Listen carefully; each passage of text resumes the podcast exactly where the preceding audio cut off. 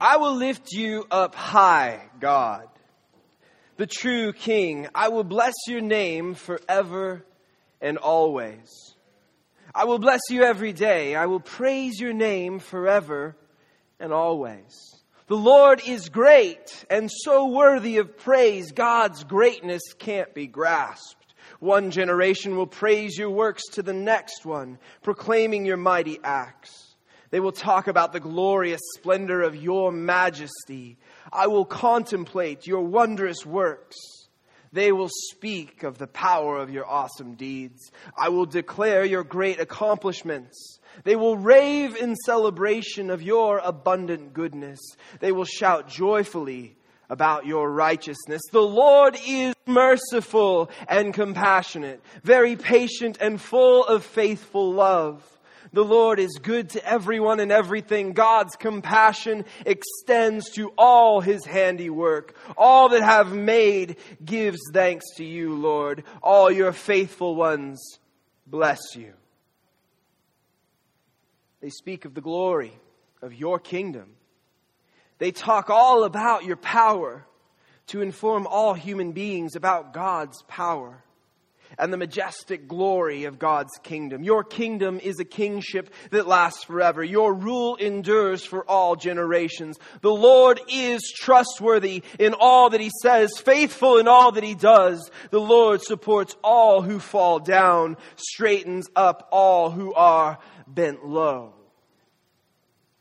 All eyes look to you, hoping, and you give them their food right on time opening your hand and satisfying the desire of every living thing. The Lord is righteous in all his ways, faithful in all his deeds. The Lord is close to everyone who calls out to him, to all who call out to him sincerely.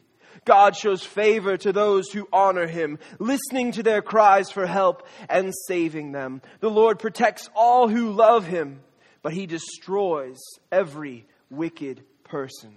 My mouth will proclaim the Lord's praise, and every living thing will bless God's holy name forever and always.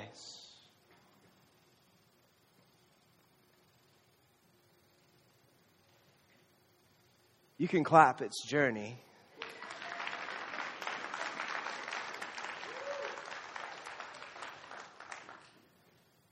Today we continue our sermon series called He Is.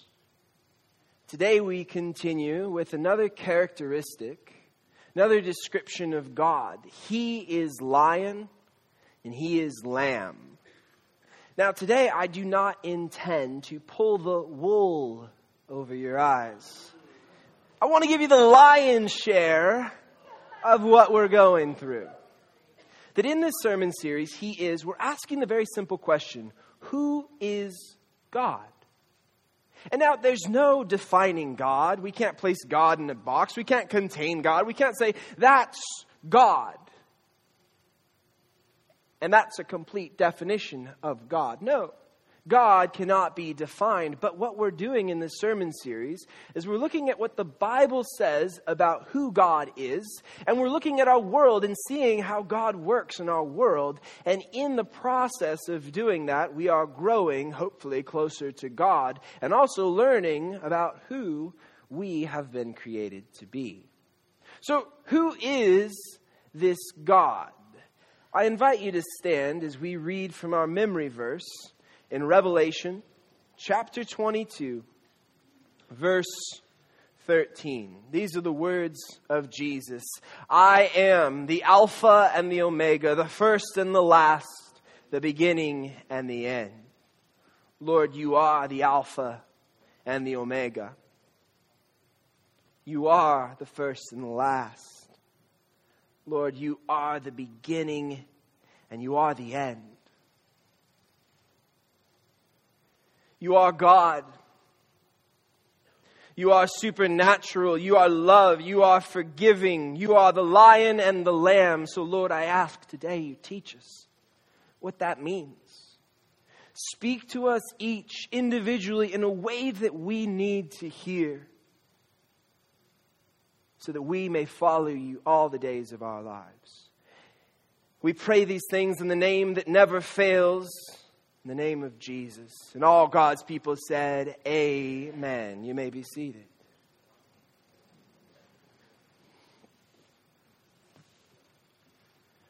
My hands were so tightly clenched around the steering wheel that the blood began to rush from my knuckles.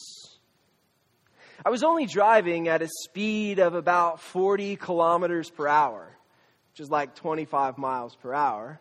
But I was driving on the right side of the car, on the left side of the road. And now, to call it a road would be misleading. Because this was no road, it was as wide and far reaching as a bike path. On the left side of the car, my wife, Tara, was navigating our way through the rolling green hills of Cork County, southern Ireland. After a number of wrong turns on my part, and after multiple rounds around the same roundabout, we finally reached our destination as we pulled onto a long gravel road leading to the Blarney Castle and Gardens. We stepped out of the car and into the world of lush green gardens overhanging with trees. As we walked through acres and acres of this green garden, it was majestic it was beautiful. It was full of life. Everything was green. It made you feel alive, like the very earth, the very soil beneath your feet was refreshing your soul. The gardens were amazing. But the main attraction here at the Blarney Castle and Gardens is the stone, the Blarney Stone. And apparently, we were on our way to go kiss the Blarney Stone. Because, as legend has it, kissing the Blarney Stone gives you the gift of eloquence or the gift of persuasion, depending on who you talk to. I asked Tara, Do we really have to do this? She responded, Of course! And so we set out to kiss the Blarney Stone. We, we, did so not because we thought we were uneloquent or anything, but, but we figured we're here, so why not? As we approached the Blarney Castle, I began to imagine what type of jewel this might be. What type of gemstone? Maybe it's a, a bedazzled jewel, a, a fiery red ruby, or a deep ocean blue sapphire as we ascended the cramped and steep staircase, I continued to, to think about this. What gemstone awaited my lips? Is this jasper, carnelian, topaz, emerald? As we made our way out of this cramped, steep staircase, out of the musky, damp climb, we stood atop the Blarney Castle overlooking the beautiful countryside of southern Ireland. And I noticed that the hills and the trees themselves looked this emerald green. And I continue to think about what is the Blarney stone going to look like? Maybe quartz or jade. Maybe the Blarney stone is actually a diamond. The rain began to fall lightly, and the wind began to pick up, kept us on our toes as we were inching our way through the line to go and kiss the Blarney Stone. When we reached the front of the line, Tara laid down on her back and hung upside down and laid a big fat smooch on the Blarney Stone. And it was my turn.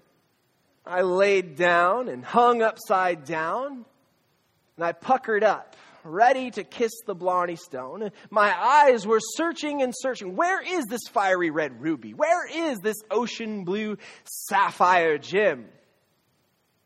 Apparently, I was taking too long. The safety man uh, asked me, Did you kiss it yet? But my eyes kept searching. Where is this jade? Where is this carnelian, this topaz, this quartz that I'm supposed to be kissing? Where is this famous Blarney stone, this precious, precious stone? All I could see before my eyes was what looked like a smooth patch of concrete. And I exclaimed, That's it?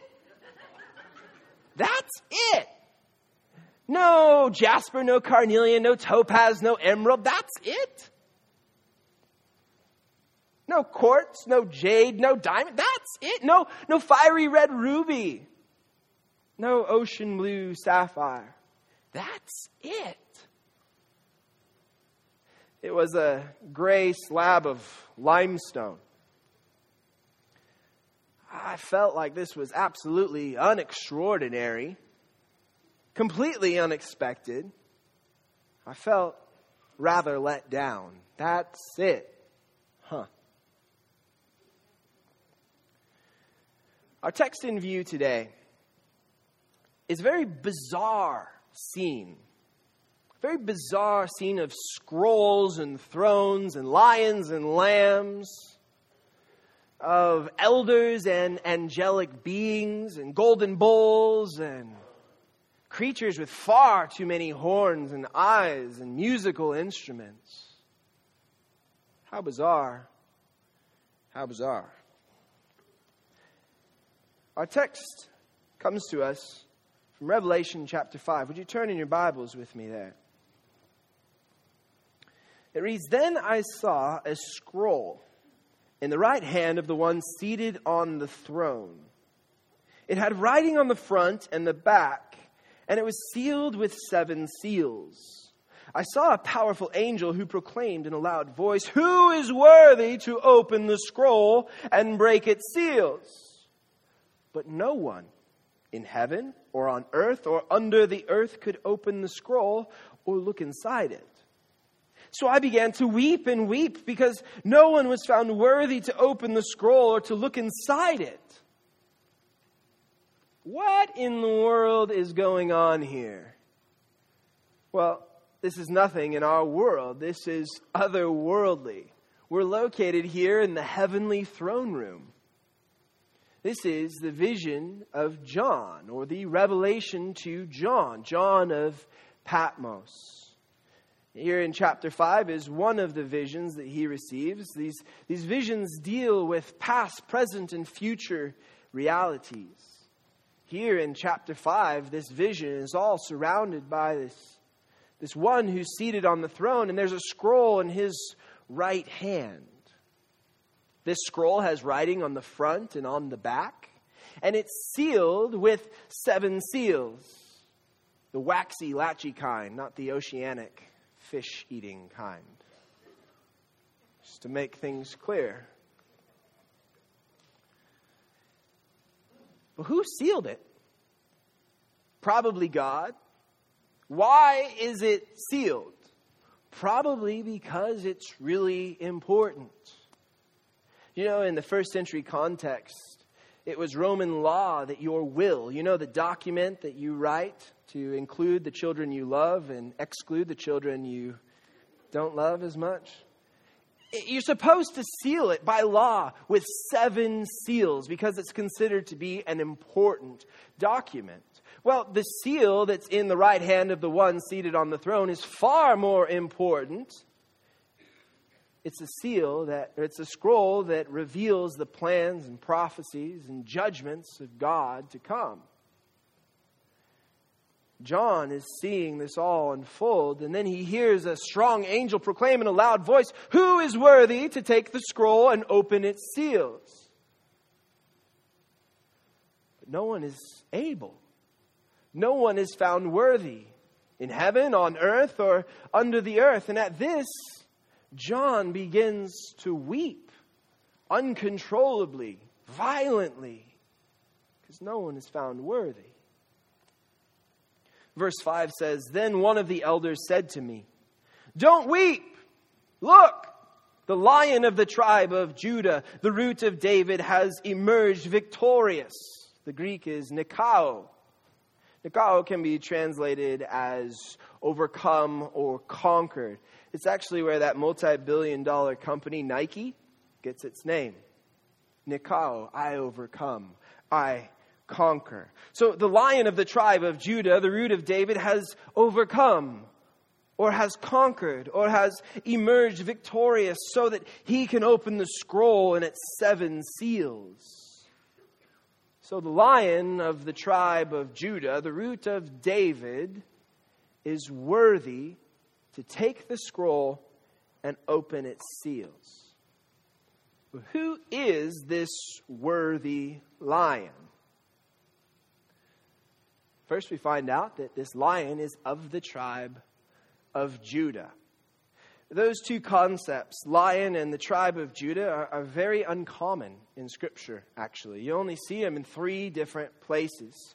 One here in Revelation chapter 5, verse 5, another time in Hosea chapter 5, verse 14, which talks about God as a lion ripping apart Judah, and then in Genesis chapter 49, verse 9, as Jacob blesses Judah, which reads Judah is a lion's cub from the prey, my son, you rise up. He lies down and crouches like a lion, like a lioness. Who dares disturb him? What's going on here? What's all of this about? Well, I think it's a messianic interpretation of Genesis 49 9. In other words, what's happening here is that this is pointing to the reality that the Messiah is going to come from the tribe of Judah. So we've got this lion of the tribe of Judah, but then we also get another description that this lion is of the tribe of Judah plus the root of David. I think that this is pointing to Isaiah chapter 11, verse 1, that a shoot will grow up from the stump of Jesse, who happens to be David's father. A branch will sprout up from his roots. This seems to be an allusion to how the Messiah or the Savior would come through the line of David. So, with these two descriptions, line of the tribe of Judah plus the root of David, you get the Messiah. You get Jesus. That Jesus is this lion of the tribe of Judah, the root of David. Well, what's so significant about Jesus as a lion? lions are ferocious. Lions are powerful and strong. You don't want to mess around with a lion. scientific name of a lion is Panthera leo. Lions typically weigh between 300 and 570 pounds. Typical length from the tip of the nose to the tip of the tail of about 12 feet. Standing at a typical height of about 4 feet tall. Their roar can reach up to 114 decibels. That's comparable to a jumbo jet flying about 100 feet over your head. With a bite force of about 700 pounds, their canine teeth measure about 2.4 inches long. That's the length of a great white shark's tooth. Lions are highly effective killing machines. Lions are powerful and dangerous. He is lion means he is powerful and he is dangerous. But did you know that Satan is also described as a lion in scripture? In 1 Peter chapter 5 verse 8 it says stay alert watch out for your great enemy the devil he prowls around like a roaring lion looking for someone to devour. But when faced by the lion of the tribe of Judah, this Satan lion prowling around and roaring is more like a mere house cat. The prowling around turns into fleeing, and the roaring turns into meowing because he is powerful, he is mighty, he is strong. Do you need that power in your life? Do you feel weak? Do you feel worn out? Do you feel powerless in your situation? Maybe you feel trapped. Maybe you need some power. Well, you're in luck today because our God is a powerful God.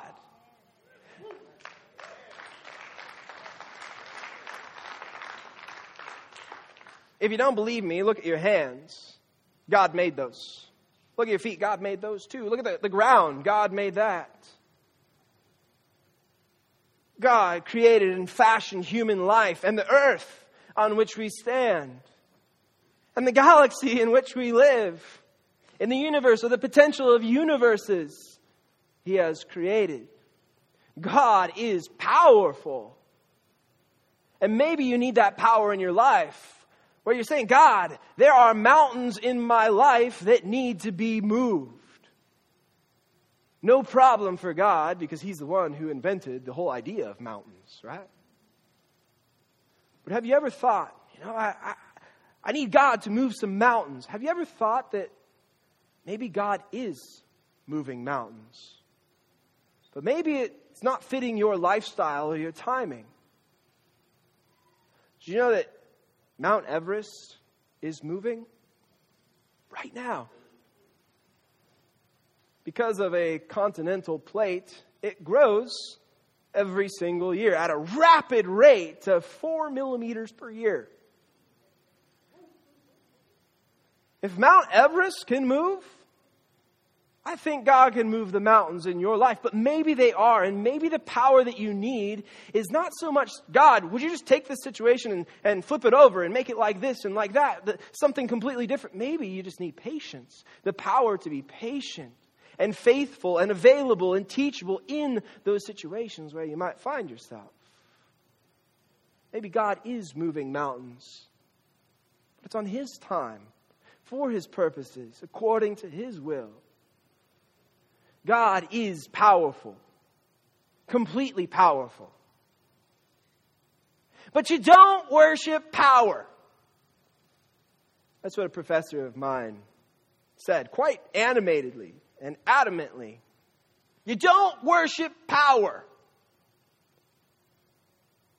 He said, if God is only a God of power and not a God of love and goodness, he said, I would go straight to hell flipping him the bird.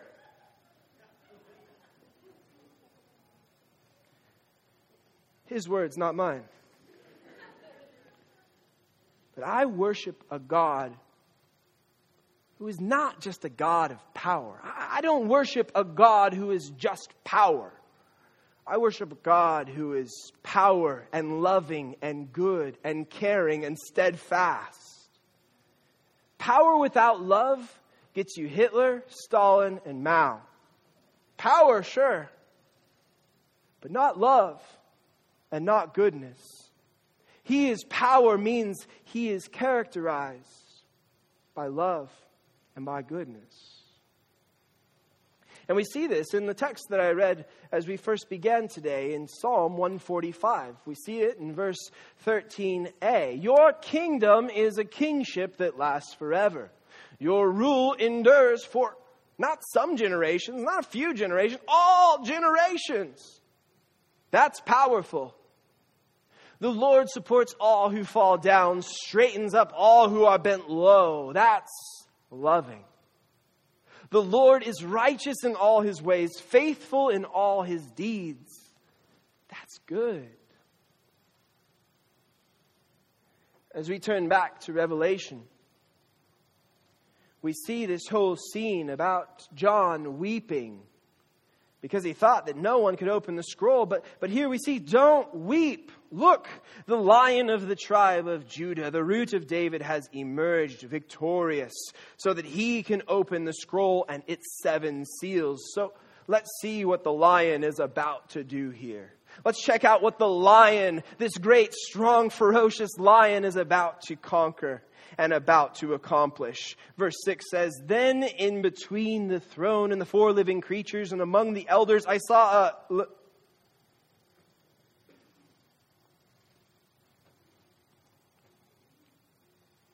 Is that a typo? Because I was looking for a different four letter word. I was looking for a lion. But here we got a lamb. That's it? I saw a lamb standing as if it had been slain. I was looking for a lion the whole time. You know, the thing with a mane and claws and canine teeth and muscles. But here we see a lamb? That's it? I mean, there's an inconsistent shift within the animal imagery here. We go from a lion to a lamb. That's it? From a carnivore to an herbivore. That's it? I can go higher too. It doesn't make sense. We go from this strong, ferocious beast to a lamb. That's it. This is crazy. And this lamb that gets revealed is a slaughtered lamb of all lambs. That's it. That is it. We, like John, might have been expecting to see a strong, ferocious lion. But instead, we see a meek and lowly lamb, a lamb that is sacrificed the Passover lamb, which represents the death of Jesus. But behold, check it out. Look, look and see. This lamb is not dead. This lamb is not dying. This lamb is standing. He is lion means he is powerful. He is lamb means he is tender, he is loving, he is caring. He is self sacrificing.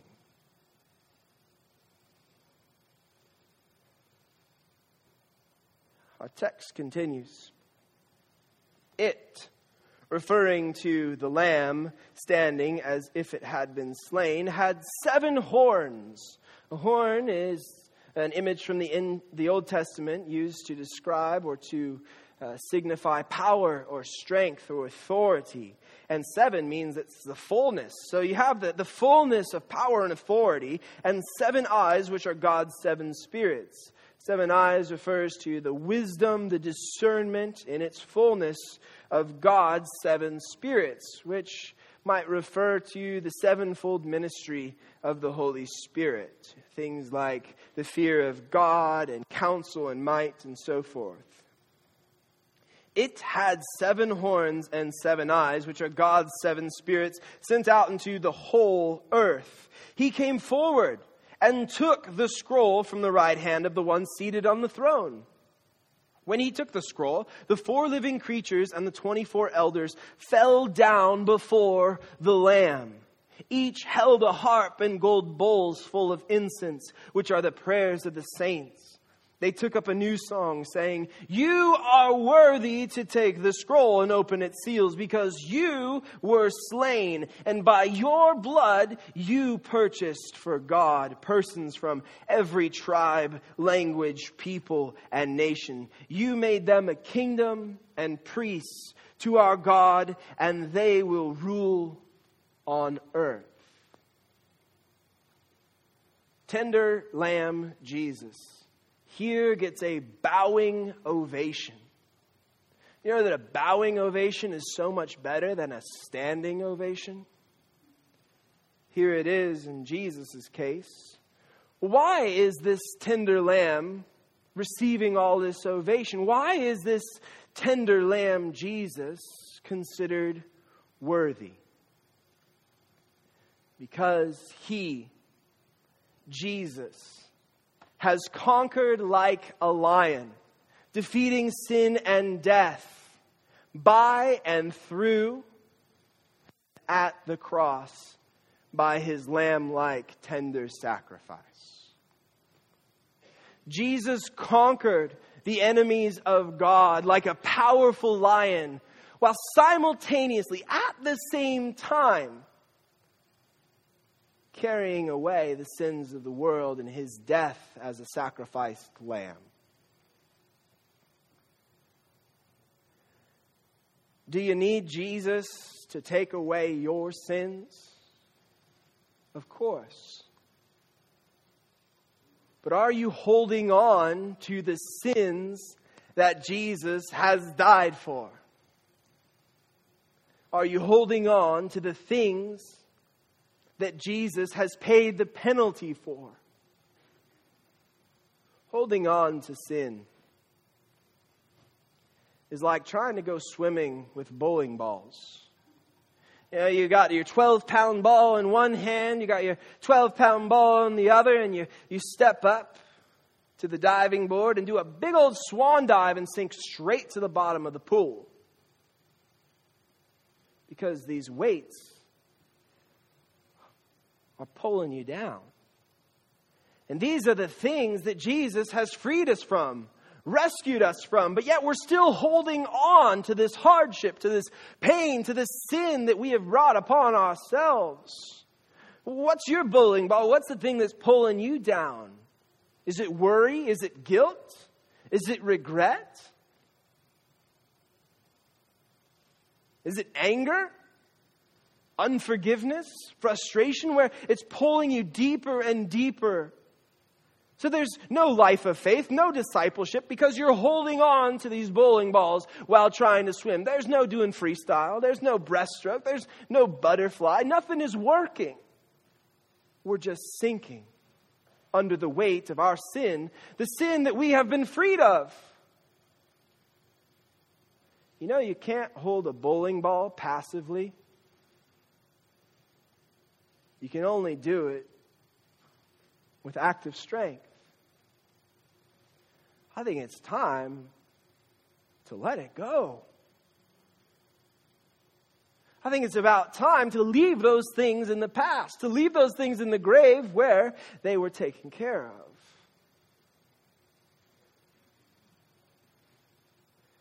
If you're here today and you're struggling with this, which I think most of us might be, I want you to know, I, I need you to know that Jesus is the lion and the lamb who overcomes and carries our pain. So if you're suffering here today, the circumstances of your life are so hard and tragic and difficult, I need you to know that Jesus is the lion and the lamb who overcomes and carries our pain. If you're lonely here today, feel lost here today, I need you to know that Jesus is the lion and the lamb who overcomes and carries our pain. I, I, I don't think you're getting it. If you're feeling broken here today, I need you to know that Jesus is the lion and the lamb who overcomes and carries our pain. And if you are feeling guilty today, the things you've done wrong, the things you've done, maybe the things that you've left undone, I need you to know seriously that Jesus, He is the lion and the lamb who overcomes and carries our pain. And this ovation, it rages on.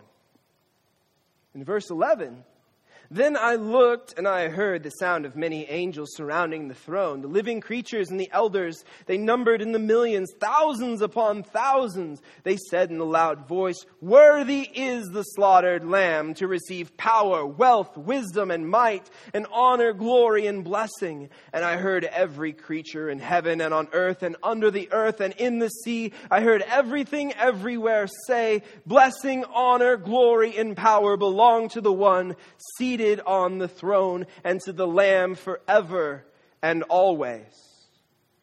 Then the four living creatures said, Amen. You know, Amen is not just like the end of the prayer. Amen is an expression of trust and confidence. Truly,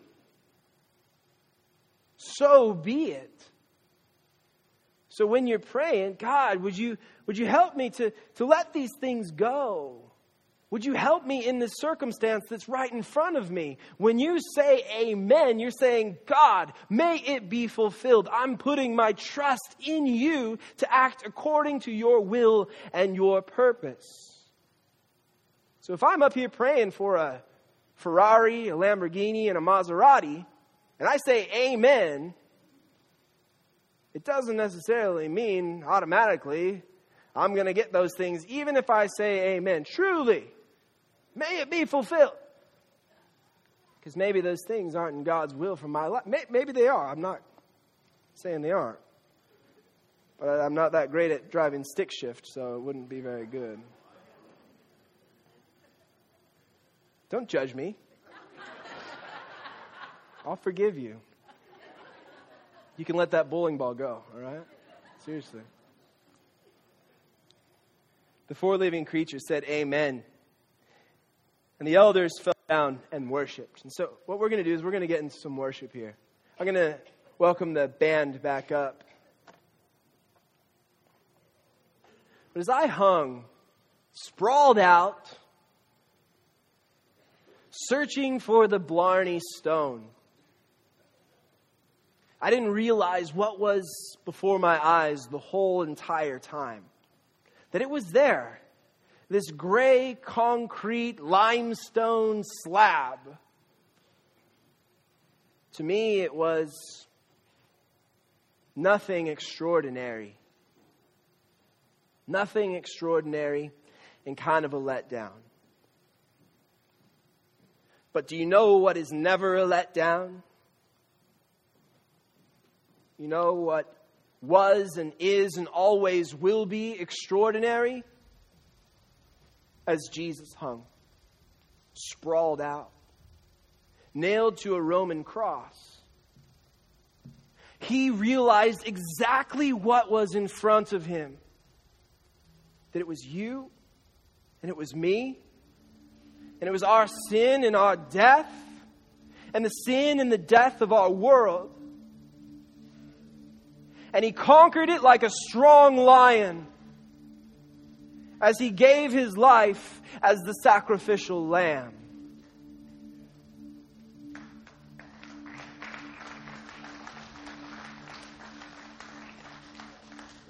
So may you come to see that He is the lion and the lamb, that He is powerful and He is tender. And may that reality sink deep into our lives that we serve a powerful God. We serve a tender, loving God. And therefore, our love and how we live our lives should be characterized by the power and the boldness that He fills us with. But to show that and give that love in tender, honest ways as He gave Himself for us. Who has believed our message? To whom has the Lord revealed his powerful arm? My servant grew up in the Lord's presence like a tender green shoot like a root in dry ground. There was nothing beautiful or majestic about his appearance, nothing to attract us to him. He was despised and rejected, a man of sorrows, acquainted with deepest grief. We turned our back on him and looked the other way. He was despised, and we did not care. Yet it was our weaknesses he carried. It was our sorrows that weighed him down, and we thought his troubles were a punishment from God, a punishment for his own sins. But he was pierced for our rebellion, crushed for our sins. He was beaten so we could be whole. He was whipped so we could be healed. All of us, like sheep, have strayed away. We have left God's paths to follow our own, yet the Lord laid on him the sins of us all.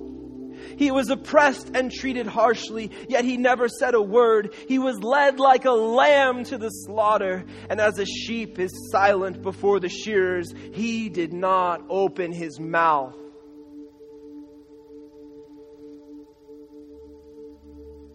Unjustly condemned, he was led away. No one cared that he died without descendants, that his life was cut short in midstream. He was struck down for the rebellion of my people. He had done no wrong and had never deceived anyone.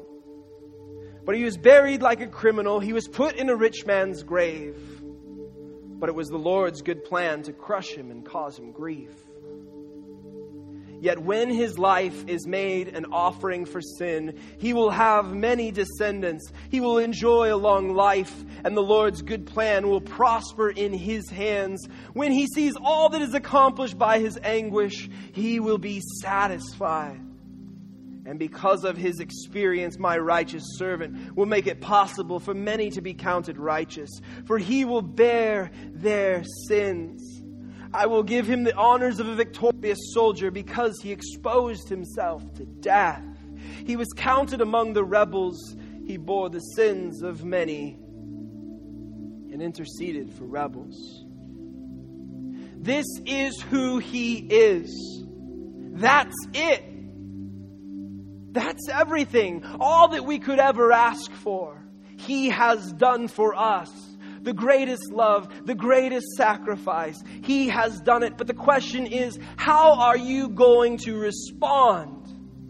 Are you going to go back to the old ways and pick up those bowling balls and try and swim on your own strength? Or are you going to walk in the freedom that Jesus gives? And say, I'm done with that chapter in my life. I'm closing the book and I'm living in the light as I walk forward with Jesus for the rest of my days.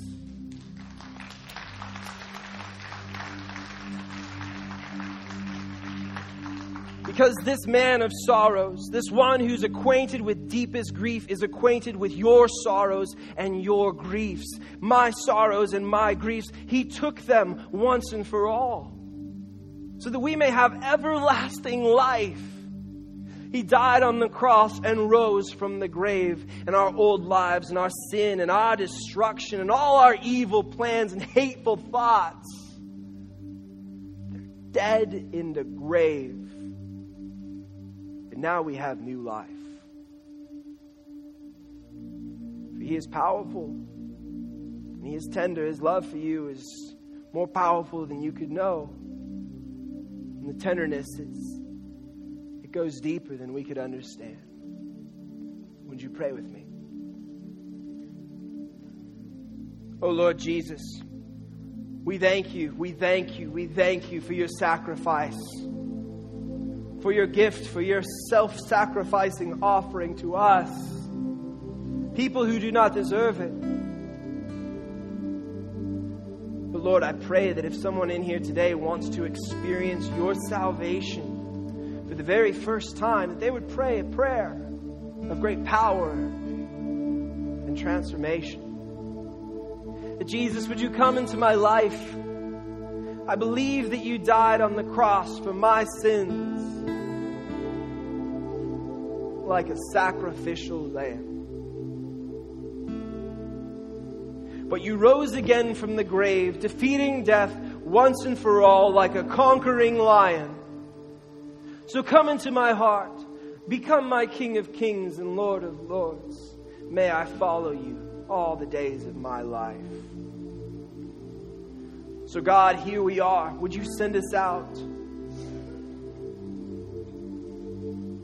Would you challenge us to be people who are full of powerful and tender love, who carry out your will in a world that is so desperate and so needing of you, God? We love you and give you glory and honor and praise. We give you blessing in the church and in our lives in all ways. And all God's people said, Amen.